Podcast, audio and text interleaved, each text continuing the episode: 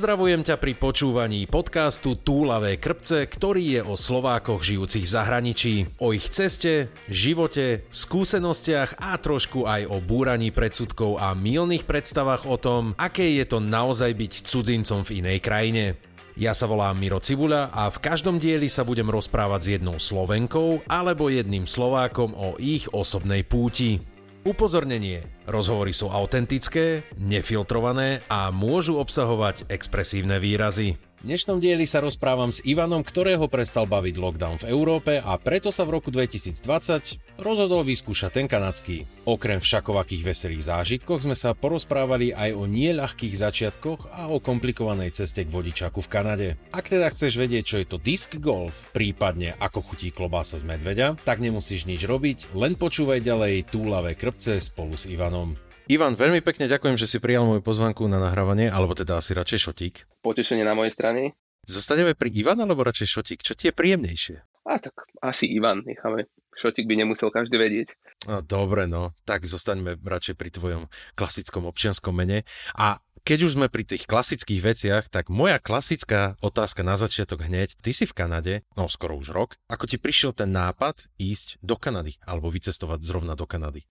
Keď na tým tak rozmýšľam, už od malička, jak som hrával hokej, tak som si hovoril, že ako malý chlapec pozeráš NHL-ku, zápasy a mojím snom bolo ísť vždy sa pozrieť za oceán. Moji kamaráti boli počas strednej školy, niektorí počas výšky na work and holiday vízach a mne sa to nikdy nepodarilo. Až po výške konečne som nad tým nejak začal tak viacej rozmýšľať, už ma tu nič nedržalo, že dokončiť školu alebo niečo také. A teraz som tak cez Vianoce uvažoval, niekde mi vyskočila reklama, že chcete zažiť Kanadu s nami, že zaradte sa do púlu, tak som povedal, prečo nie. Prihlásil som sa tam v decembri a som tu. Decembri 2019, hej? Decembri 2019, hej.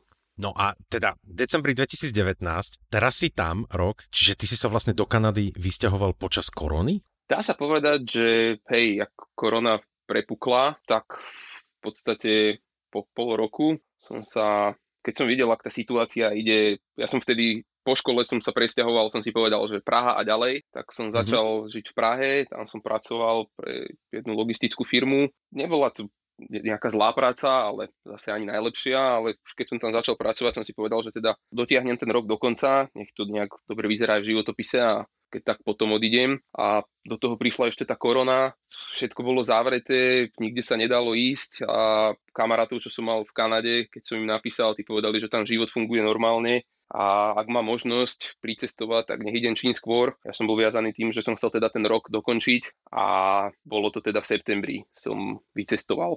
Počas vlastne najvyšších výšok korony, kamarát, klobúk dole, no a ty si spomenul práve, že si tam mal kamarátov, s ktorými si sa bavil, ktorí tam už boli, čiže ty si už mal zázemie tam vytvorené, keď si tam išiel, čím myslím nejaká práca, nejaké ubytovanie a podobne, alebo si to musel všetko vybavovať na mieste, až keď si prišiel? Tak ľudia, čo ma poznajú, vedia, že ja mám kamarátov kade-tade po svete a jasné, aj tu v Kanade mám pár kamarátov a tiež bolo to tak, že vlastne keď som v tom decembri začal uvažovať o tých vízach, prvé je zaregistrovať sa na tej stránke governmentu, aby sa človek dostal do púlu a keď už je v púle, potom čaká, kým mu príde pozvánka. Keď príde pozvánka, potom treba ísť uploadnúť všetky možné dokumenty, ísť na biometriu do Viedne a až následne potom prídu vlastne tie víza a keď ich človek dostane, tak má rok na to, aby vycestoval.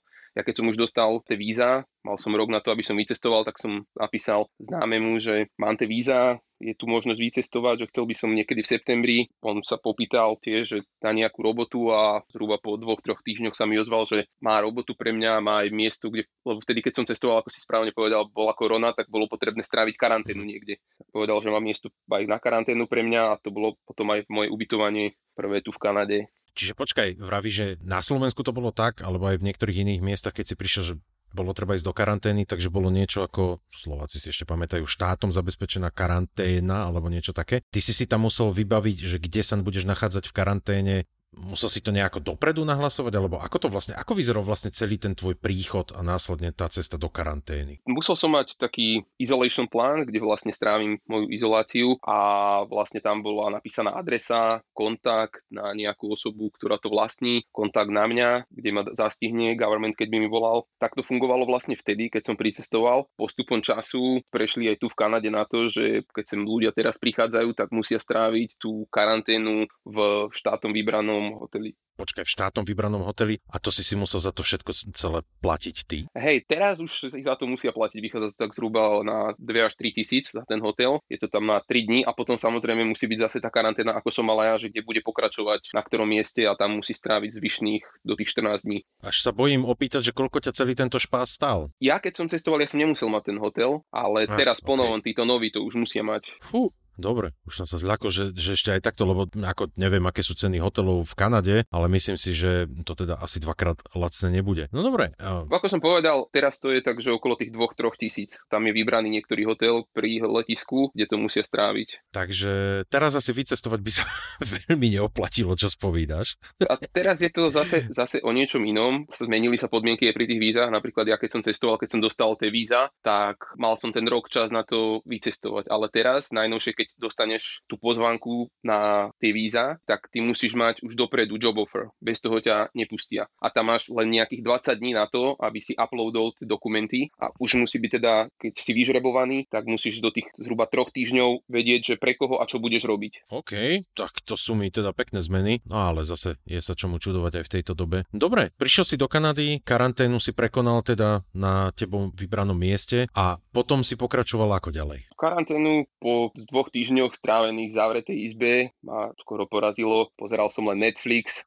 Ani som fakt aj keď v podstate ja som tu v horách, vieš, tu nie sú nejaké extra tie kontroly, že mohol som ísť niekde von, ale tie pokuty, ktoré sú, keby ma náhodou niekde chytili, boli dosť vysoké, tak som si povedal, že OK, strávim tie 2 týždne tu a potom si to užijem naplno. A ešte taká perlička do toho, ja keď som vlastne priletel sem do Kanady, to bolo obdobie požiarov v Kalifornii a vlastne ja keď sme pristali vo Vancouveri, tak nebolo pomaly na 2 metre vidieť. Všetko bolo v žltej hmle zahalené. To z tých požiarov, ktoré boli vlastne ani nie, že v Kanade, ale zo Spojených štátov, čo boli tie požiare. Áno, presne tak.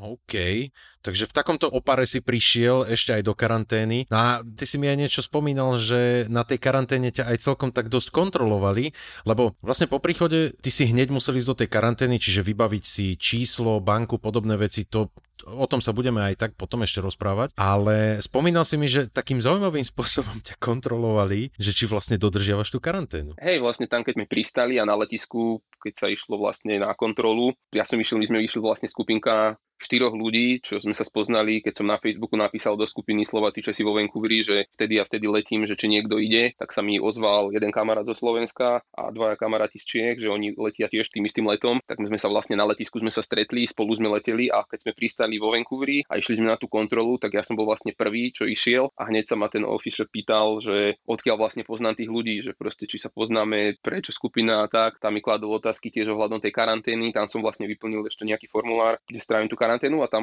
bolo uvedené moje slovenské číslo a presne ako hovoríš, počas tej karantény mi volalo nejaké číslo, najprv to bolo neznáme, potom to bolo s plus jednotkou ako Kanada, potom to bolo dokonca mali aj, že plus 421 ako Slovensku, len volali v takých časoch, že v noci o 2, o 3, hej, tak človek spí, tak som to nezdvíhal a potom počas dňa, keď som zdvihol, tak jasne prihlasili sa government, kontrola, či som na tej a tej adrese a takto mi asi 2-krát volali. Vtedy som ešte nemal to kanadské číslo a zdvihnúť hovor tu v Kanade tiež není zrovna najlacnejší spás.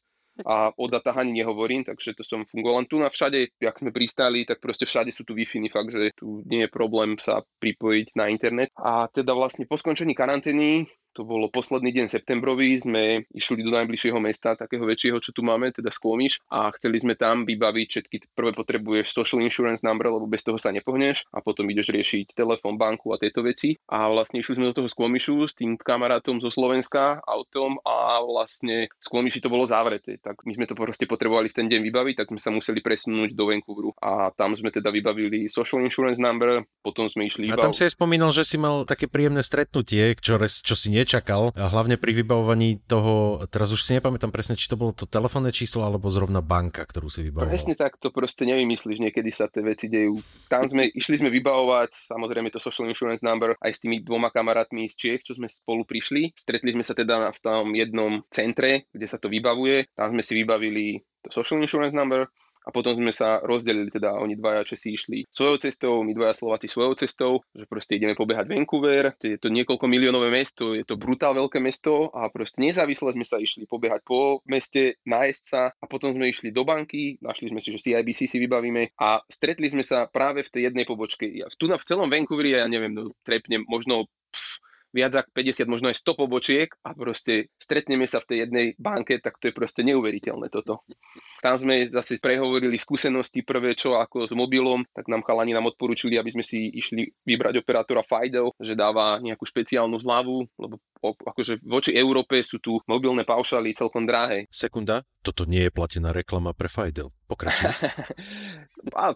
Oni sú tu asi najlepší program, čo ponúkli. Všetci tak ponúkajú okolo $55 až $60 za akože klasik, neobmedzené volanie. Tu sa ani nebavíme o tom, že nejaké minúty. Dneska už je štandard neobmedzené volanie a neobmedzené SMS-ky. Bavíme sa len o dátach a dávali tam, tuším, že 6 giga za $60 a nám sa teda podarilo vybaviť u Fido za $40 8 giga. Takže to bola taká celkom potešujúca správa. Toto sme vybavili vlastne a potom sme išli naspäť do Whistleru. Ale ešte by som sa vrátil k tomu social insurance number.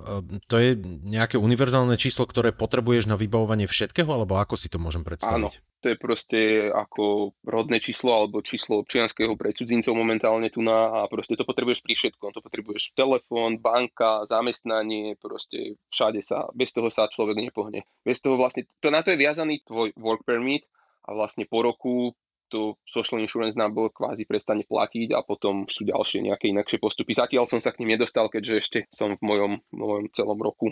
Ale minimálne z toho, čo si práve rozprával, či už toto social insurance number, telefónne číslo, či už banka, všetko si to vybavil v rámci jedného dňa, takže by sa dalo povedať, že byrokracia tam fungovala celkom v poriadku? Čo sa tohto týka, áno, dalo sa to vybaviť aj počas karantény online, keďže kvôli covidu presunuli všetko na online formu, len online formou by to trvalo dlhšie a takto osobne, my sme to potrebovali hneď, keďže na druhý deň od 1. oktobra sme išli do práce, tak sme potrebovali tieto papiere vybaviť hneď online formou, by to bolo 3-4 týždne. Ale čo sa týka byrokracie, tak samozrejme tu keď voláš na government, tak proste hodinu čakáš, kým sa ti ozve agent. Najprv prvých 15-20 minút sa rozprávaš s tým chatbotom, potom automatom, potom hodinu čakáš, kým ťa prepoja na nejakého operátora a potom keď ten chudák nevie, čo chceš vlastne, tak ťa prepojí na ďalšieho, čiže hovorí sú tu tak na 2, 3, 4 hodiny, ale dá sa vybaviť všetko proste. Len chce to svoj čas, proste cez robotu sa to nedá, čiže cez svoj voľný víkend a vtedy sa snažím vybavovať všetko, keď čo sa týka poistiek alebo takých vecí. Aké boli tvoje vlastne prvé pocity po nejakom príchode? Teraz rozmýšľam, že po ktorom sa ťa vlastne pýtam, či po tom prvom, keď si ho trávil v karanténe, alebo po tom prvom, keď už si sa dostal na aktuálne bývanie, kde si aj potom bol. Ešte stále si bol šťastný, nadšený, vyhajpovaný, že si v Kanade, alebo predsa len prišlo také nejaké to utlmenie, kde správal som dobre a teraz som tu v Kanade a ako to pôjde ďalej, také zamýšľanie. Začnem tým, že prvýkrát, keď som v takom veľkom lietadle bol, že som letel teda za oceán, to bolo teda z Amsterdamu sme leteli, to bolo také zaujímavé, lebo lietadlo bolo naplnené len fakt asi len 10%, čiže tam v pohode sme ležali na 4 sedačkách a tam som vtedy ocenil tie väčšie slúchatka, nielen AirPody s noise cancellingom, ale proste tie riadne veľké, čo ti zakryjú uši a tie sú do lietadla na tieto dlhšie lety ako stvorené. Čiže to bol taký prvý zážitok. Potom po prílete to bol taký šok, keď človek vidí len v televízore tie požiare a potom keď prídeš fakt do mesta, do takého veľkomesta, fakt, že celé od hmly, od teda toho smogu. To bolo taký som bol z toho aj unavený po ceste, aj taký, že proste, že wow, kde som to. Ale potom, keď sme po tej karanténe prišli do toho Vancouveru, tak tam vlastne, keď sme už dovybavovali všetky tieto veci, tak sme si sadli na kávu a proste pozerali sme sa na oceán a že wow, že sme tu. A potom samozrejme, keď sme sa vrátili naspäť do Whistleru, tak toto je v horách, takže tu je to úplne o niečom inom, proste tie veľké stromy a príroda a hlavne tí ľudia, tí milí ľudia, kde ideš po ulici a len tak oproti niekto ide sa ti pozdraví, na zastávke sa začne s tebou rozprávať. Toho som bol prekvapený. Čiže to je taká tá Michael Moorová Kanada, o ktorej rozprával, že všetci sú milí, všetci majú otvorené dvere, nikto nič nezamyká, lebo však načo, tam sa nekradne. Takže takto si vnímal, hej, tú Kanadu, prípadne ešte ju stále aj vnímaš. Tak. Presne tak, ako si povedal, fakt, že tu na ľudia nezamykajú, je to úplne kriminalita, sa dá povedať, na minimálnej úrovni. Akurát keď v tých skupinách, keď postujú, tak je tu veľa medveďov a teraz už ak sa prebudzajú po tom spánku, tak sú hladné, tak idú niekde a keď niekto nechá niekde len šupku z banána alebo niečo také, tak proste dostanú sa celkom blízko. Ale to sú tie medvede čierne, čiže tie sú také krotké a horšie by bolo, keby sa s nejakým grizzlym stretnem, ale tie sú tu vraj v okolí, nie, tie sú niekde ďalej. No tak dúfajme, že to tak aj bude ďalej. No a pozri, už sa teda opýtam na ďalší stereotyp, keď som to tak nadhodil.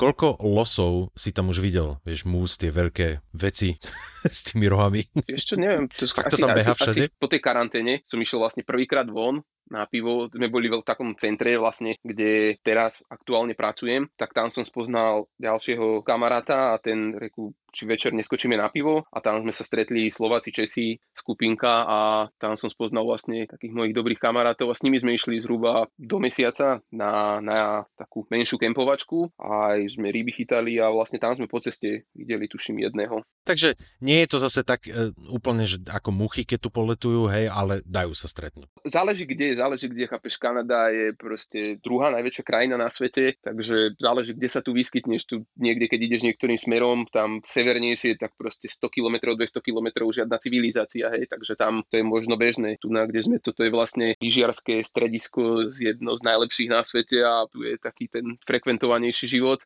Možno v tej divočine tam stretneš kadečo.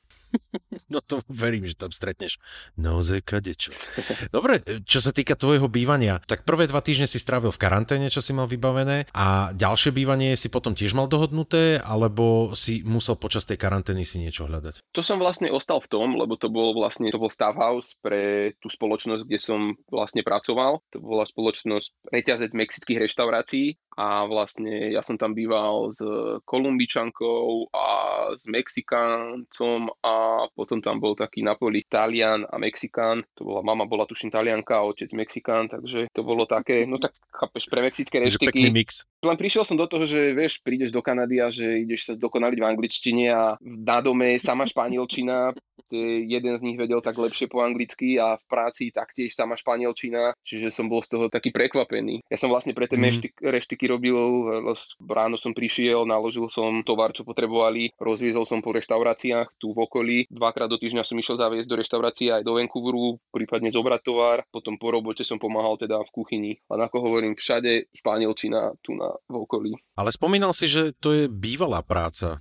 Teraz už máš nejakú novú? Hej, v podstate tam ešte v mojej skúšobnej dobe, v 3-mesačnej, tesne pred koncom som, kedy to bolo tak, v sobotu ráno som mi povedali, že teda, že mám prísť na pohovor, akože to bola ona akože hlavná, čo mala na starosti všetci tejto reštaurácie, ako taká šéf-kuchárka a proste mi ráno o 9:00 povedala, že není so mnou spokojná, že sa veľa vypytujem a že mi občas niečo dlho trvalo a potom, že ako tu nebol nejaký zákaz vychádzania von alebo niečo obmedzené, tu boli len odporúčania a ja som bol teda raz pozerať, keď Mike Tyson, veľká legenda, mal ten svoj comeback, tak som si bol ten box pozrieť u kamaráta, proste z tých kamarátov, čo som spoznal pri tom prvom dni, keď sme boli vonku a proste neviem, niekto z tých domácich, kde som býval, zjavne ma naprašil vedeniu, že som proste bol vonku, aj keď tu nebolo zakázané ísť niekam von a teda mi bolo vyčítané, že ohrozujem tým, že som býval na staff house, že ho ohrozujem, lebo že by potom mohol ísť do karantény a nemal by kto váriť a bla bla bla, proste podobné veci. Takže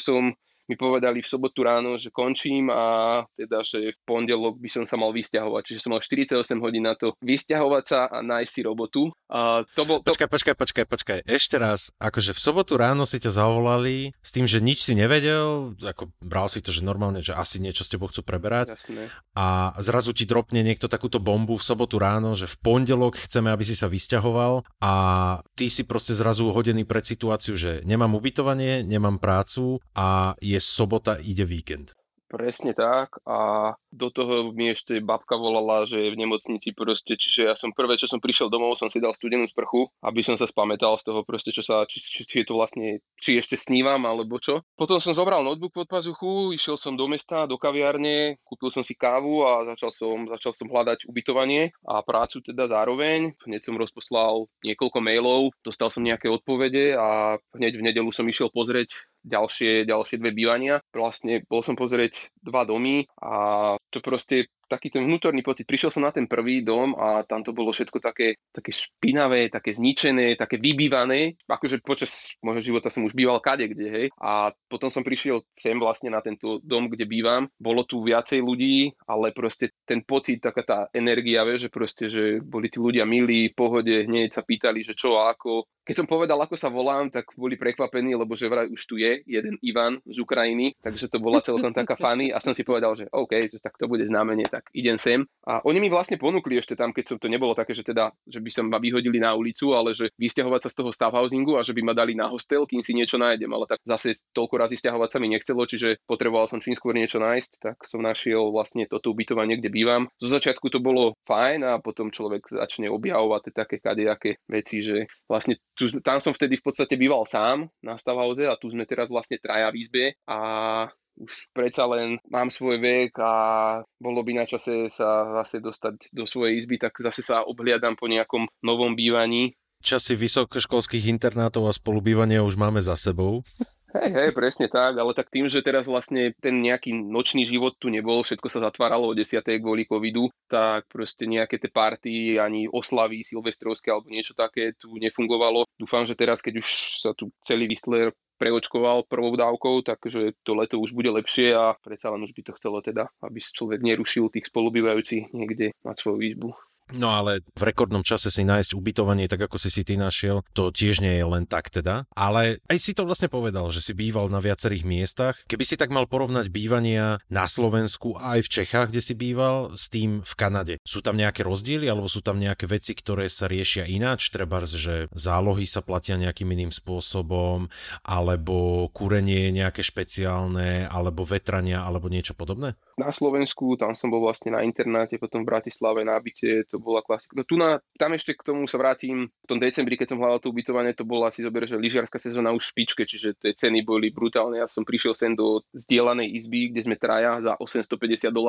Počkaj, $850 na mesiac, hej, s tým, že každý z nás si v zdieľanej izbe. Z troch to platí, hej, presne tak. Ja počkaj, nie že celá izba 850, ale každý v izbe, hej, takže to, okay. To je masakér a samostatnú izbu v tej špičke sezóny to je tak okolo 1200-300 €, preto bude dobre, keď teraz si začnem hľadať niečo a podpíšem nejaký dlhší kontrakt. Toto bolo v zime tá cena a teraz na leto nám to dali nižšie, dali nám to zhruba na $500, čo je zase, no, aspoň dačo. Je to taká kompenzácia, hej, ale ako hovorím, samostatná izba je samostatná izba, takže rozhľadám sa po niečom. A to porovnanie, čo si vravel, tak ja neviem, no záloha tu je, akože damage deposit, tam to som tuším $500 platil a potom teda toto vždy na konci mesiaca sa pošle na ďalší mesiac. A keď by som chcel teda odísť odtiaľto preč, tak musím dať mesiac dopredu vedieť, prípadne nájsť si za seba náhradu. Taká klasika, inak na dome voda je tu rovnaká, studená, teplá, radiátory. Akurát to, že radiátory sú tu teda také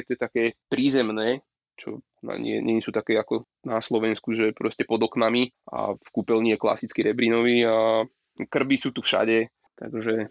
Ale vieš čo, dobre, že vravíš, že vodu môžeš piť aj teda z kohútika, lebo už som tu mala jednu situáciu v rozhovoroch, síce to bolo trošku viacej na juhu, tá krajina, konkrétne to bola Ibiza, kde ale z kohútika sa voda nemôže piť, takže aj to je napríklad dobre vedieť, že v Kanade sa z kohútika v dome teda minimálne piť voda stále môže. Tu si myslím, že tu by sa dala asi aj skálu, že piť voda. Proste tu je to fakt, že chápeš tu, jak to nasneží, nahorí a potom keď teraz, jak sa to na jar začalo topiť, tak vidíš všade vodopády, jak to steká. Schválne som si teraz kúpil takú srandu, ten filter do vody, také, čo len vložíš a napiješ sa a chcem to ísť niekde odskúšať, tak dúfam, že prežijem. Píšu tam, že cez 99% to odfiltruje, je to na, neviem, na 1000 použití, tak to chcem na nejakú turistiku, keď pôjdem a práve okolo takéhoto nejakého potoka. Ale tu hovorím, tu je tá voda taká čistá, že keď pôjdem okolo toho, tej riečky nejakej, tak tam by som sa nemal báť. Čo? Verím tomu, že tebe sa toto podarí a ty to 1% nebudeš, ktoré zrovna tých baktérií sa prepustí. Okay. Zamestnania si teda vyskúšal už dve, minimálne teda. Ako to vyzerá možno s nejakými výplatami? Dostáva sa, lebo aj to je rozdielne krajina od krajiny, či dostávaš výplatu raz mesačne, alebo to dostávaš týždenne a prípadne s nejakými vecami, ako je práca neschopnosť, aj PNK, klasická choroba a podobné veci. Dúfam teda, že si nemusel využívať nejakú PNK, ale vieš, ako tam funguje tento systém? S tými výplatami túto funguje každé 2 týždne a celkom som si na to zvykol, proste keď to príde každé 2 týždne, je to také, že častejšie máš tie peniaze a je to zhruba v podstate za tie 2 týždne príde pomaly to, čo prišlo za mesiac na Slovensku alebo v Čechách, čiže dá sa tu lepšie vyžiť. A potom, čo si vravil ohľadom tej penky, no chorý som bol tým štýlom, že som mal COVID, som tu stihol mať pomedzi iné. Okay. Ale to bolo tiež také zaujímavé, že vlastne boli sme lyžovať, celý deň som strávil nahore na kopci, 5 hodín som lyžoval a potom sme napísali do skupiny, že ideme si zahrať hokej, tak sme išli ešte na jazero, tam sme ďalšie 3 hodiny hrali hokej až do zodmetia a vlastne tam bol taký tiež fajn zážitok, je tu taký Kanadian, čo má vlastne slovenské korene, keďže rodičia sú obidvaja Slováci a to je celkom zaujímavý typek, lebo vždy, keď ideme von, tak on púšťa slovenské pesničky, Elan, Horkyže a proste také pesničky, že ani my ich nepoznáme, keď sme tam Slováci, Česi a on ten text dokonale ovláda, čiže to je teraz naposledy, keď som s ním bol, to bola celkom zábava a on vlastne priniesol svietiaci puk, čiže my sme tam hrali, ešte bol tuším, že bol spln, čiže bolo to brutálne osvetlené, svietiaci puk, no proste úplná parádička a jak sme skončili na druhý deň, som bol samozrejme unavený, nie, však proste lyžuješ celý deň, hráš hokej, tak si polomrtvý, potom na ďalší deň som mal nejak upchatý nos, nie nádcha, lebo však hokej hráš bez trička, spotený, zastaneš, keď saš tam nejaké to pivko do toho a potom som zrazu nádcha, upchatý nos, nie, tak necítiš, ale už keď som začal strácať chuť, tak si hovorím, že aha, tak asi to nebude všetko s kostolným poriadkom. A keď som to vlastne povedal tu na dome, tak to bolo tiež veľké halo, lebo tiež hneď všetkým bolo jasné, že to bude COVID a ja som pracoval vtedy už v tejto novej práci a mal som ísť do práce vlastne s takými staršími ľuďmi, tak mi to nestalo za to, že proste, že ohrozíš ich, tak som išiel vlastne na test, zavolal som do práce, že stratil som chuť, že proste idem na test, tak jasné, hneď všetci mi volali, že proste keď niečo budem potrebovať, není problém. Výsledok bol na druhý deň, samozrejme pozitívny, hej, tak som musel ostať doma a potom trebalo nahlásiť, s kým bývam v izbe, s kým bývam na dome a so mnou ostalo ďalších 8, 9, 10 ľudí v karanténe, čiže to bolo také na figu. A vlastne, čo je dobré, že počas tej karantény v Kanade je príspevok, že proste keď si aj v tej izolácii, keď sú s tebou tí ľudia, tak môžu pobierať príspevok, čo je zhruba $500 týždenne. To bol teda taký ten prvý penkový príklad, čo som mal zatiaľ. Nič iné, vážnejšie. To bolo tiež zase, keď si zoberieš, že po prilete som bol 2 týždne v karanténe, teraz znova máš COVID, ďalšie 2 týždne, čiže z môjho ročného pobytu, čo tu mám byť, stráviť mesiac v karanténe, žiadna sláva, ale stále lepšie, ako keď som videl, čo sa dialo v Európe alebo u nás v Čechách na Slovensku. Jasne. Ja som tu stihol lyžovať, mať COVID a už mám aj vakcínu prvú za sebou, takže... Neľutujem, že no za ten rok si stihol toho viacej ako niektorí pomaly za posledných 5 rokov. A vlastne, keď spomínaš, že... Pred 3 dňami to bolo 8 mesiacov, čo som tu. Takže 2/3 mám za sebou. Za 8 mesiacov si toho teda celkom pekne stihol postíhať. Vieš, ale ešte by som chcel zostať napríklad pri zdravotníctve. Keď si vlastne riešil ten test, jasné, to je jedna vec, ale keby si potreboval ísť k doktorovi alebo niečo podobné, je tam niečo také, ako máme na Slovensku, že si poistený a ideš proste k doktorovi a máš svojho obvodného lekára, alebo musíš za každú návštevu, ako trebárs napríklad v Írsku, platiť, že keď ideš k doktorovi, aj zase úplne jedno, k akému chodíš. Keď si sem vycestuješ, tak proste tiež to bola jedna z tých vecí, čo sa musíš preukazovať na hranici, ale musíš mať ročné platné poistenie. To som vtedy riešil akurát na Slovensku. Zvažoval som Allianz, alebo proste tiež som písal do tých skupín, že čo odporúčajú. Tam odporúčili vtedy True Travel a tam som si vtedy priplatil taký väčší balíček ako aj rizikové športy, presne tu na náhorách a takto stalo to okolo 1000 eur a vlastne tam sú kryté aj nejaké zubné vyšetrenia do nejakých, akože urgentné do nejakých 300 libier, tuším, to je z Anglicka. Teraz zase, jak sa časom posunulo, prišiel Brexit. Keď by som to chcel napríklad predlžiť, tak už to není možné, lebo UK nemôže poskytovať toto poisťovníctvo pre obyvateľov EÚ, takže to ma čaká riešiť do budúcna, že ako to vyrieším, ale to je ďalej. A potom vlastne tu, keď prídeš, tak vlastne keď skončíš tú trojmesačnú pracovnú, teda skúšobnú dobu, tak záleží od zamestnávateľa, tak oni majú rôzne benefity. Presne, ak si povedal, tento zdravotný, že ti poskytnú niečo ako kartičku poistenca a potom to je vlastne od tej firmy, kde robíš, alebo potom tu v BC je také, že keď si tu už viac ako 3 mesiace, tak môžeš požiadať o lokálnu kartičku, ktorá by mala kryť práve tieto všetky zdravotné veci. Ale potom samozrejme lieky a tieto veci, to sa platí, prípadne nejaké vážnejšie zákroky, ale návšteva by mala byť akože hradená v tomto. Takže aj toto vyzerá celkom zaujímavo. No zatiaľ sa ti mi tá Kanada z tvojho rozprávania celkom páči. So susedmi a s nejakými náhodnými stretnutiami, ktoré si popisoval, tam je to fakt tak, ako si vravel, hej, Michael Moore, čo to popisuje, všetci milí, všetci usmiatí. Aj sa ti každý hneď ospravedlňoval? To počujem to denne, ak to nepočujem, sorry, proste 100 razy, tak ani jedenkrát a to fakt, že proste... Fakt je to taký stereotyp? No jasne, to sa len vo dverách sa stretnete, alebo idete okolo seba, proste to sorry je denne fakt 100-krát minimálne. A okrem sorry, tak proste tá fráza hi, how are you, každý sa ťa spýta a mne to nepríde také... Ako s niekým je to také úprimné, že ťa stretne a spýta sa, ale niekto to povie fakt len ako frázu, že ťa pozdraví a hneď v tom zahrnie túto haváriu a otočí sa niekde inde, vieš. No to som sa chcel opýtať, lebo toto je hlavne v Spojených štátoch tiež také, že sa ťa niekto opýta, že ako sa máš, how's the day going a niečo podobné, ale ich to v podstate nezaujíma, je to niečo ako keby náhrada toho, ako my povieme vlastne ahoj, rád ťa vidím alebo niečo podobné. Ale teda v Kanade zatiaľ vraví, že to je tak asi 50/50, že niekto to myslí aj vážne a niekto to iba povie ako takú frázu. Ale tak záleží, s kým sa stretne, že keď už je to také, že napríklad keď robím v tej práci a som na kase, proste príde zákazník a to je len, tam to príde taká fráza, hej. Záleží fakt, že či aký je vysmiatý, akú má náladu, alebo proste či si chce fakt s tebou pokecať. Niekedy sa stane, že si tam s tým zákazníkom pokecáš o neviem čom, proste tiež keď vidia menovku napríklad, že Ivan, hej, tak sa ma spýtala jedna slečna, že či je to moje skutočné meno alebo prezývka, že nie je skutočné a že hej, že lebo ja som Ivana a že wow, tak sme začali kecať a tak som spoznal jednu Ivanu zo Slovenska. Počkaj, akože ona ťa ale oslovila po anglicky alebo po slovensky rovno? Po anglicky a sa ma spýtala, že či je to môj nickname alebo čo a proste tak to bolo také celkom zaujímavé. A čo bolo ešte zaujímavejšie, že potom, jak sme kecali neskôr, tak som sa dozvedel, že študovala v Žiline na Žilinskej univerzite a ešte aj ten istý odbor, čo ja, takže to úplne nevymyslíš.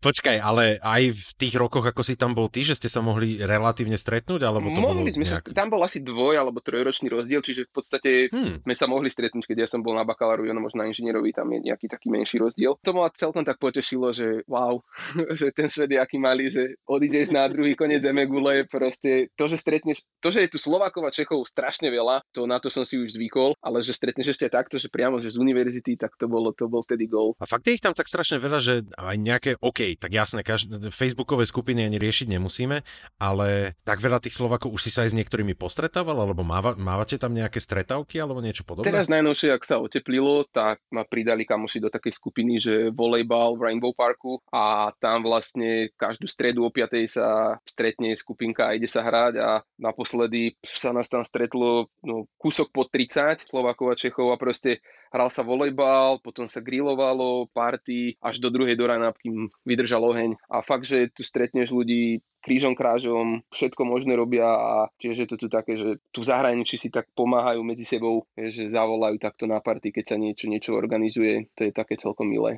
Čiže ty vravíš, že tebe sa aj skrz koronu, aj skrz karantény, aj skrz toho, že si mal aj problémy s robotou zo začiatku, alebo teda problémy s robotou, ale komplikácie, tak tebe sa so sociálnym životom teda darí, hej? No, s tým som ja nikdy nemal problém. Ľudia, čo ma poznajú, vedia, že so sociálnym životom nemám problém. A vlastne, keď som vtedy stratil tú robotu, tak jeden z tých mojich kamarátov mi povedal, že proste lepšia vec sa ti nemohla stať. Proste, keby som bol v tej robote, tak stále čuším na tom istom byte, v tej istej robote, s angličtinou sa nikde neposuniem a s ničím v podstate. Takto som sa posunul. Teraz momentálne bývam na dome, kde tu býva so mnou Francúz, Kanadian, Ír, Angličan, Kanadianka. To znie ako začiatok dobrého vtipu. Int, potom jeden je Arab a ešte Ukrajinec, čiže tu je fakt, že riadna zmeska z celého sveta. Ten prízvuk je úplne rôznorodý. A aj v tej práci je to úplne o niečom inom. Tam je angličtina všade, takže o to som radšej. Vlastne ja som sa ťa zabudol aj opýtať, že ako si vlastne našiel teraz prácu. Predtým si robil v sieti mexických reštaurácií a teraz vlastne robíš čo? Teraz vlastne pracujem pre Whistler Community Services Society a to je vlastne také charitatívne centrum, ktoré sa rozdeľuje na 4 časti. Je to vlastne časť Reuse It, Rebuild It, Foodbank a Outreach. Reuse It, to je vlastne už názvu, prinesú sa veci, tí ľudia odtiaľto odchádzajú, darujú tam veci, čo nechcú a my to vytriedíme, hneď sa to ocení a ide to do obchodu a predáva sa to za minimálne ceny a fakt, že značkové veci, to je časť Reuse It, Rebuild It, tam je vlastne také väčšie veci, ako čo sa týka nábytku, postele, skrine alebo rôzny tools, keď ideš pracovať niekde. Potom je ten Foodbank, to sa využívalo vlastne počas covidu dosť, keď ľudia boli v izolácii. V podstate jedlo zadarmo pre ľudí, ktorí to potrebujú, ktorí si nemôžu ísť nakúpiť alebo ktorí o to požiadajú. A ten Outreach, to je vlastne taká psychická podpora, že keď prídeš a tam sú rôzne sedenia a pomáhajú ľuďom, čiže je to taký typ charity a vlastne tie peniaze, čo sa zarobia v tom reuzitku, rebuilditku, tak za to sa kupujú tie potraviny a alebo platia sa tí sociálni pracovníci a tak sa to tu točí a je to celkom zaujímavý koncept, keď by bolo takýchto konceptov viacej na svete. Fakt, že tie veci niekedy chápeš pre niekoho, niekto si nakúpi veci a koľko razy tam prídu veci, že ešte s výsačkami z obchodu, že fakt, že to nakúpili, ani si to len proste, že to nemali oblečené ani len raz na sebe a ide sa to predať ďalej a proste niekomu sa to hodí a predáva sa to za fakt, že zlomkovú cenu. A fakt tam príde akože všetko možné, boli tam kadejaké hračky, kadejaké oblečenie, svadobné šaty tam boli, fakt že všetko možné, čo by si neveril, s čím sa tam stretneme. Takže ty ešte takto slováčisko robíš Slovákom dobré meno vo svete, hlavne v Kanade teda, že ešte aj v takomto projekte takúto prácu máš teraz a... Ako fakt som rád, že pracujem tu, baví ma to a je to super. Je to taký dobrý pocit má človek vlastne.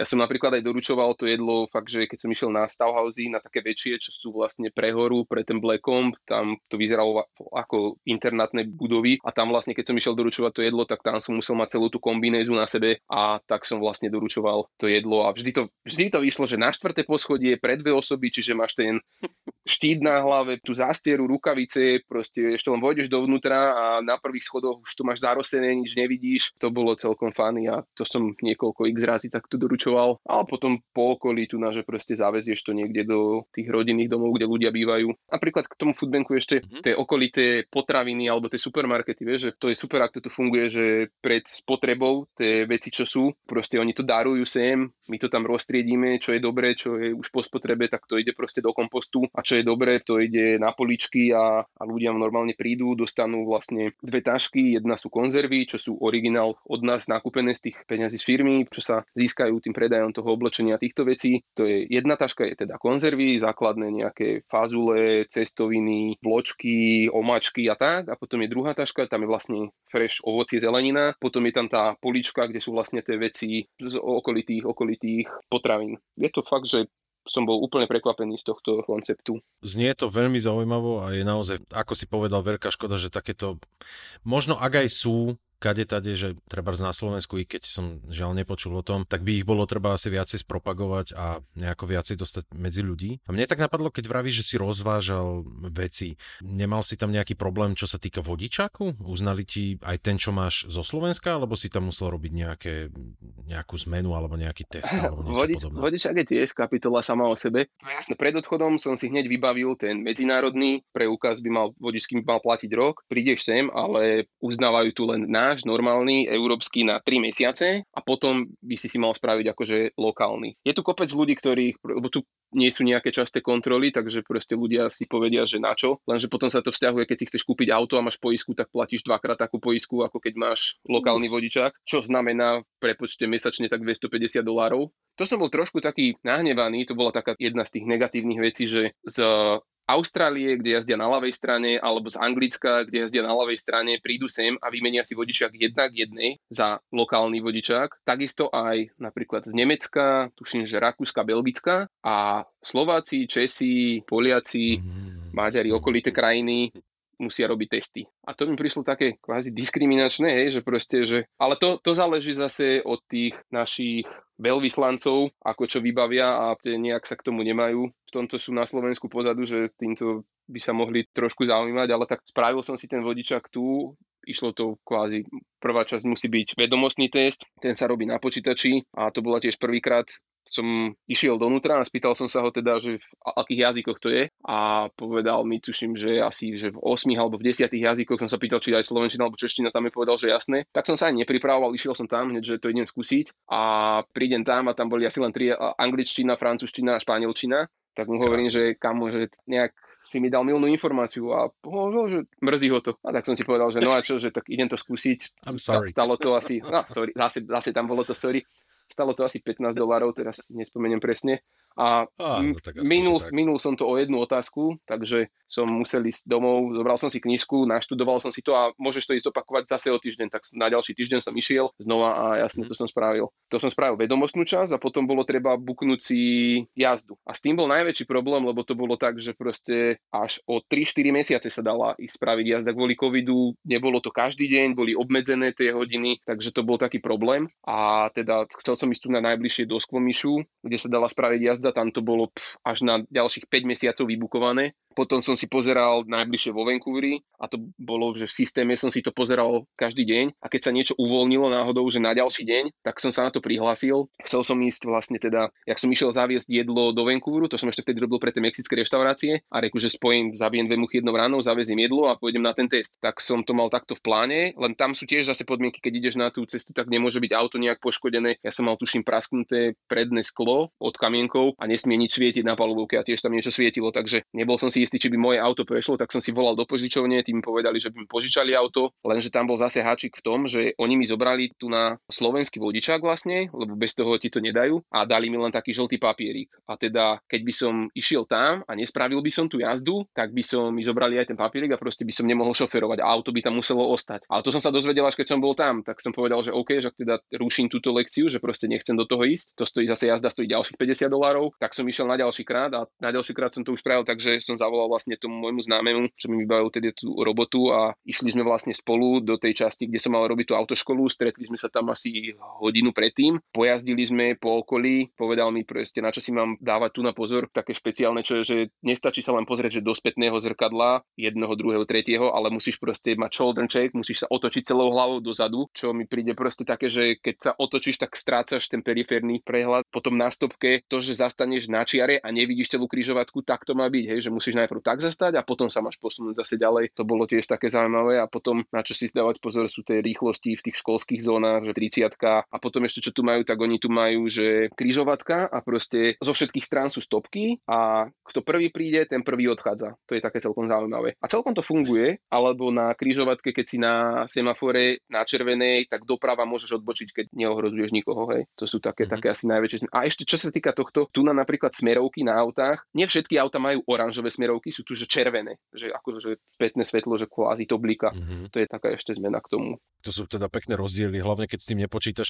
Ale ešte dobre, že ti teda mal kto poradiť minimálne, čo sa týka tých stopiek a minimálne toho shoulder check, čo si spomenul, lebo... Na YouTube nájdeš samozrejme, na internete všetko, takže keď chce niekto človek, zadá si vodičák v BC a tam je, neviem, hodinové alebo dvojhodinové video, proste aj tam všetko znázornené, že ako sa má ísť. A ja som mal celkom ešte takého fajného inštruktora, keď som vychytal, proste sme začali kecať. Ešte to je také, že proste, keď prídeš tu na tej autoškoly, tak musíš prísť so svojím autom a príde inštruktor, ten sa ťa spýta, ako v aute veci fungujú, nejaké diaľkové, normálne, ako ukážeš smerovku doľava, keď ti nesfungujú smerovky, že ruka z okna hore, ruka z okna dole, smerovka doprava. A potom si sadol dovnútra a spýtal sa ma, že vyhrievanie zadného okna. Ja som v tom aute sedel prvý deň, proste 2 hodiny predtým a som tiež na tej palubovke hľadal, že áno, že viem, že tu niekde to bude, počkaj, musím nájsť ten symbol. Celkom bolo fajn, sme kecali spolu, bol taký príjemný. Ja som sa ho pýtal, že aké auto má najradšie, aké značky a povedal, že Audi. Akurát sme sedeli v Audi, tuším, že to bola QS5, takže to bolo celkom také fajn, tak sme si pokecali a potom keď sme išli na diaľnicu, tak mi povedal, že už buď ticho, musíme sa obidvaja sústrediť, tak No, klasika. Klasika u teba, povedivo. Ale spomínal si už aj nejaké sviatky, ktoré si tam prežil. Všimol si si nejaký rozdiel v oslavovaní sviatku, teda mimo tej klasickej Veľkej noci, ktorá je teda na Slovensku pomaly naozaj jedinečná svetová, ale aj treba oslavovanie či už Vianoc, nejakých narodení, Nového roka alebo podobne, že aké sú tam nejaké rozdiely v porovnaní s tým, čo poznáš zo Slovenska? To mi je ťažko povedať, lebo tým, že jak tu bol ten COVID, Silvester alebo Vianoce to boli také komornejšie. A tiež som čakal, že to bude také, ako napríklad tých kamarátov Slovákov a Čechov, čo tu mám, tak keď som videl, že oni ako oslavovali, vieš, že proste, že skupinky spolu, vieš, a bolo to také, nieslo sa to v tom tradičnom duchu ako u nás, vieš, že polievky, šaláty, všetko možné. A tým, že my sme tu na taká zmieska tých národností, som čakal tiež, že to bude také, že každý pripravíme niečo, vieš, svoje a že budeme to tak zdieľať, len bolo to tu tak, že sme sa na tom byte stretli asi každý po mesiaci, vieš, že ešte sme neboli takí nejakí veľkí kamaráti, čiže to bolo tak.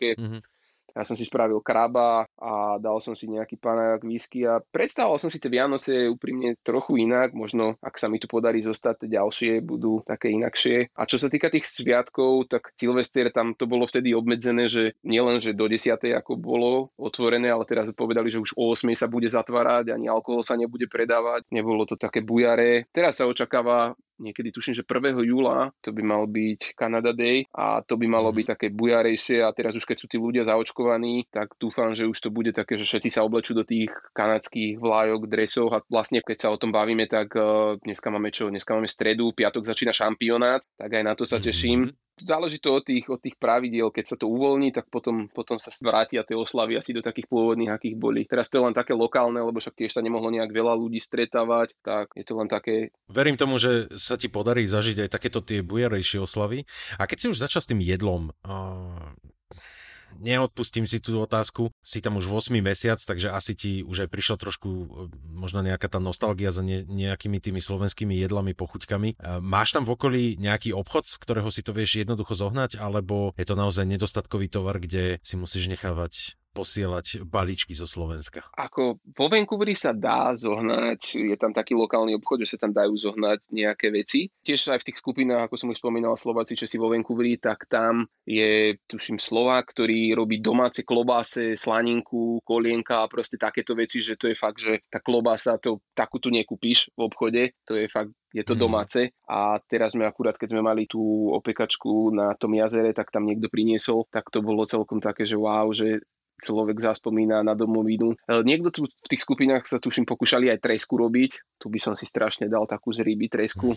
A hlavne teda halušky a brinza, to by bolo, alebo žinčica, to sú asi také najviac, čo sa postráda. Ostatné veci si tu v podstate všetko vieš zabezpečiť. Spovedol si klobásku. Ty si mi vravel aj, že si jedol takú špeciálnu klobásu v Kanade, ktorú viem si predstaviť, že okej, je to stále mäso, ale predsa len z toho zvieraťa mi to prišlo zaujímavé. A asi narážaš na tú klobásku z medveďa. Presne tak. A to je tiež taký zážitok, no, je to také sladšie mäso. Lebo tak však medveď, vieš, žerete všelijaké tie borúvky a také tie veci. Takže je to úplne inakšie a to bolo také celkom zaujímavé. Je to niečo iné, no. Ale na tú našu klasickú klobasu sa to nechytá. No, ešte, že tak. Ešte si to. Zachránil si to aj hlavne pre ďalšími posluchačmi, verím tomu, lebo vieš, aké to... Áno, môže to byť dobré, ale není to naše. Ale dobre vedieť, že medvedie mäso je teda sladšie, čiže keď sa najbližšie ocitnem v situácii, že budem môcť koštovať, tak viem, na čo sa môžem pripraviť. Keď si teda chcel ešte také nejaké porovnanie, tak teraz minulý týždeň som bol skúsiť prvýkrát lokálne kúpele a to bolo vlastne tým, že každý útorok tu majú lokálny 45% zľavu, čiže je to zhruba tak za tých $45. Môžeš tam byť celý deň a je to celkom príjemné prostredie, je tam úplne ticho, proste fakt, že sa nesmie rozprávať, ľudia ťa tam upozornia a keď porovnám, že so Žiliny, my sme tam mali blízko Afroditu, tak je to, asi by sa tu na Kanaďania mali ešte veľa učiť o saunovaní a o tom, ako to funguje, lebo z toho som bol prekvapený, keď sa musí ísť do sauny v plavkách a keď ešte v tej párnej sme museli mať rúška na sebe, tak to bolo také, že za 30 sekúnd je to, čo za 30, za 5 sekúnd je to mokré. Akože vonku, keď si vo vode, tak jasne nemusíš mať, ale keď sme boli v saunách, tak sme museli mať rúško na sebe. Keď sme tam boli len my kamaráti, tak samozrejme si to dali dolu. To som bol taký prekvapený. Aj z toho úplného ticha, že proste, že sa nemôžeme rozprávať, ale tu zase sa stalo to, že jak som bol v tom bazéne teplom, vyhrieval som sa vonku, tak prišiel za mnou nejaký starší pán, proste a bolo vidieť na ňom, že sa chce rozprávať. tak sme tam kecali, začal mi rozprávať o jeho deťoch. Jeden hrá americký futbal, ďalšia má za manžela nejakého hokejistu z NHL a kadečo možné a to si len človek sedí, užíva si ten krásny výhľad v horách. Ja som teda ešte západ slnka stihol a niekto príde a začne kecať a dozvieš sa veci, že tam hral nejaký golf s Jeremy Ginlom a takéto. To bolo celkom zaujímavé, no. Ale tak, čo som chcel tým povedať, bolo vlastne, že v tej Afrodite u nás tam mi páčilo viacej tá zóna, bezplavková zóna obzvlášť, vieš, proste, že tam ideš a úplne si to užívaš. Je to také príjemnejšie, ako kdežto tu na všetci zabalení v plavkách, v úterákoch a hlavne ticho, žiadne šepkanie, žiadne rozprávanie. No, proti gustu žiaden dišputát.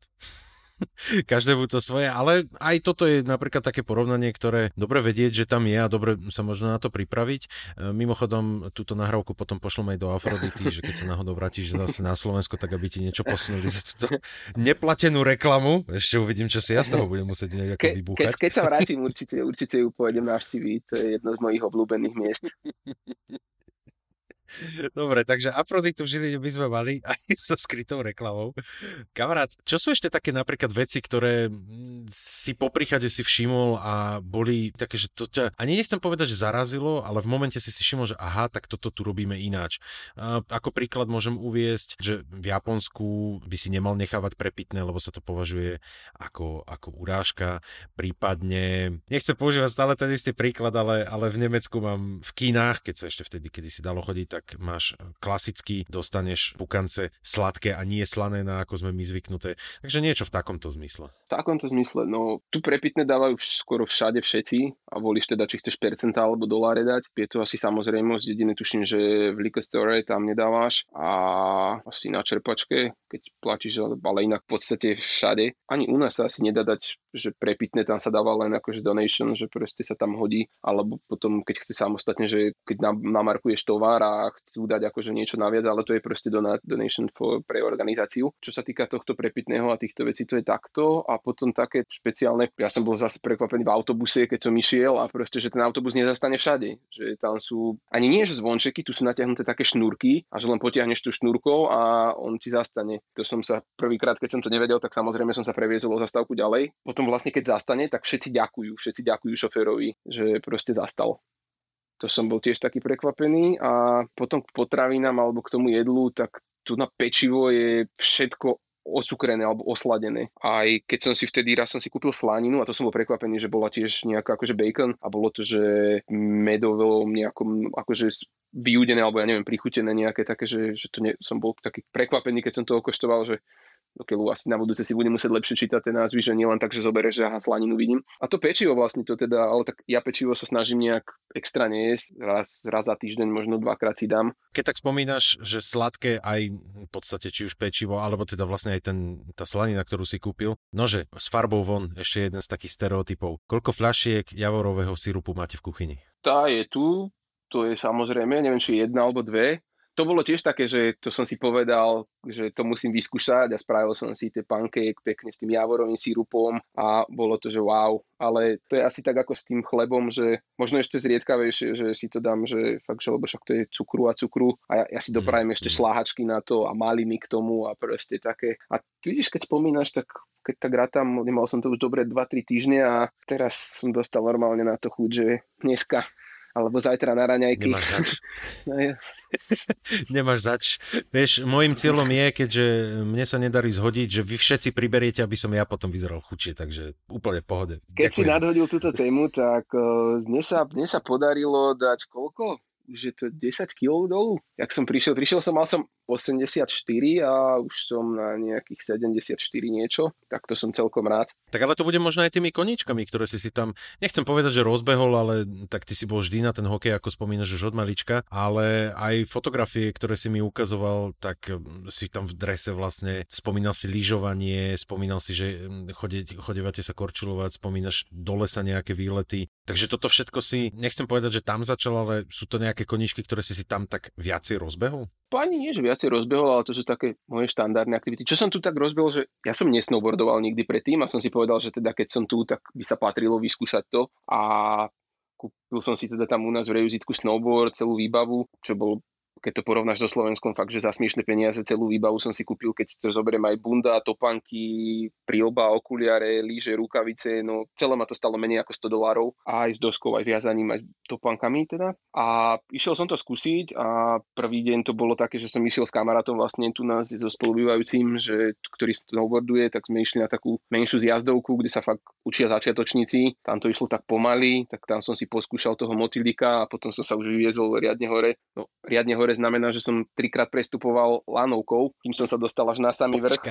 Wow. Ako tu ich je tých lanoviek, keď zrátam dokopy asi 20, lebo tu sú dve hory tak blízko seba a proste ešte sú prepojené. Čiže tu je fakt, toto je jedno z najväčších lyžiarskych stredísk na svete. Je tu fakt, že z vrchu dokážeš sa vyviesť úplne hore a spustiť sa takou easy cestou dole, tak som to skúsil a tiež to som skúšal len toho motylika a vlastne na ďalší deň sme išli znova, som mal voľno teda, som išiel, že to idem skúsiť a akurát prišla taká búrka snehová, že fakt, že nasypalo čerstvého snehu, tak vtedy som sa začal otáčať aj, že tvárou k svahu a keď som párkrát padol, tak to padneš do mäkkého, no a na tretí deň už som snowboardoval ako normálne. Ak sa patrí dolu. To bolo takto, ten snowboarding, lyžovanie, však to je samozrejme cez tú sezónu a pomedzi to do fitka počas týždňa. Teraz, keď už sa nedá ísť lyžovať, snowboardovať, tak zohnal som si lyžie, korčule, inlineové. A to sa mi tu celkom páči, že tie tráte okolo jazera, tu je kopec jazier, tu je, ako si zoberieš u nás v Tatrách, ako máme, tak takých je tu asi 10. A také je to tu prostredie dookola, že proste okolo sú teda domy, chatky a proste kadečo a tie pekné cestičky a môžeš fakt, že ideš na kolieskových a ideš horou proste okolo jazera, takže to je úplne super. Momentálne mám v pláne kúpiť bicykel, len tým, že je COVID a proste tie dodávky tých bicyklov, nejak tých dielov neboli, tak tie ceny sú astronomické, proste tu na bicykel, tak a sú ešte dva typy tých bicyklov, lebo keď sa hora rozpustí, teda že sneh už nie, tak sa začne bajková sezóna a tam potrebuješ ten downhillový bicykel, to je proste taký, že s ním ideš len z dole kopca a potom máš tie klasické endura, že s nimi môžeš jazdiť kade tade. No ten downhillový, ten začína tak od 1000-1500, taký začiatočnícky a tie endura, tie začínajú od 2000 vyššie. A to sú také, že štvorročné bicykle, keď by si chcel nový, 4-5 tisíc, to ide ako auto. To je proste... No, okay. Ale bez... A tak zase, keď sa rútiš dole nejakým svahom, teda dole nejakým kopcom, ako spomínaš tým downhillovým bicyklom, tak dúfam teda, že aspoň to spracovanie stojí za to, že ťa to potom aj vydrží, že sa ti to nerozpadne. Tak to sú také, že tu na fakt, že robia tie veci na tých bicykloch, tu bývajú, zatiaľ som o tom len počul, lebo COVID jedno s druhým, že také tie súťaže svetové, ľudia tu skáču, kadejaké veci. Dúfam, že sa mi to podarí toto leto zažiť. To ti držím palce a verím, že ti to pôjde takto ďalej, lebo no tvoje zážitky, ako mal si aj nejaké ťažkosti, ale vyzerá to tak, že vždy si sa z toho dostal nielen víťazne, ale ešte aj o niečo lepšie, ako si bol predtým na tom. Ešte predtým, než sa s tebou rozlúčim, tak by som sa ťa chcel opýtať, je nejaká drobnosť, nejaká maličkosť, či už je to druh nejakej salámy, nejaká whisky, nejaký pohár, ktorý sa tam vyrába, proste nejaká drobnosť, čím je zrovna Whistler alebo tá oblasť, okrem toho, že to je lyžiarske stredisko, známa, také niečo drobné, čo by si mohol aj ty kúpiť alebo niekomu doniesť ako nejaký suvenír?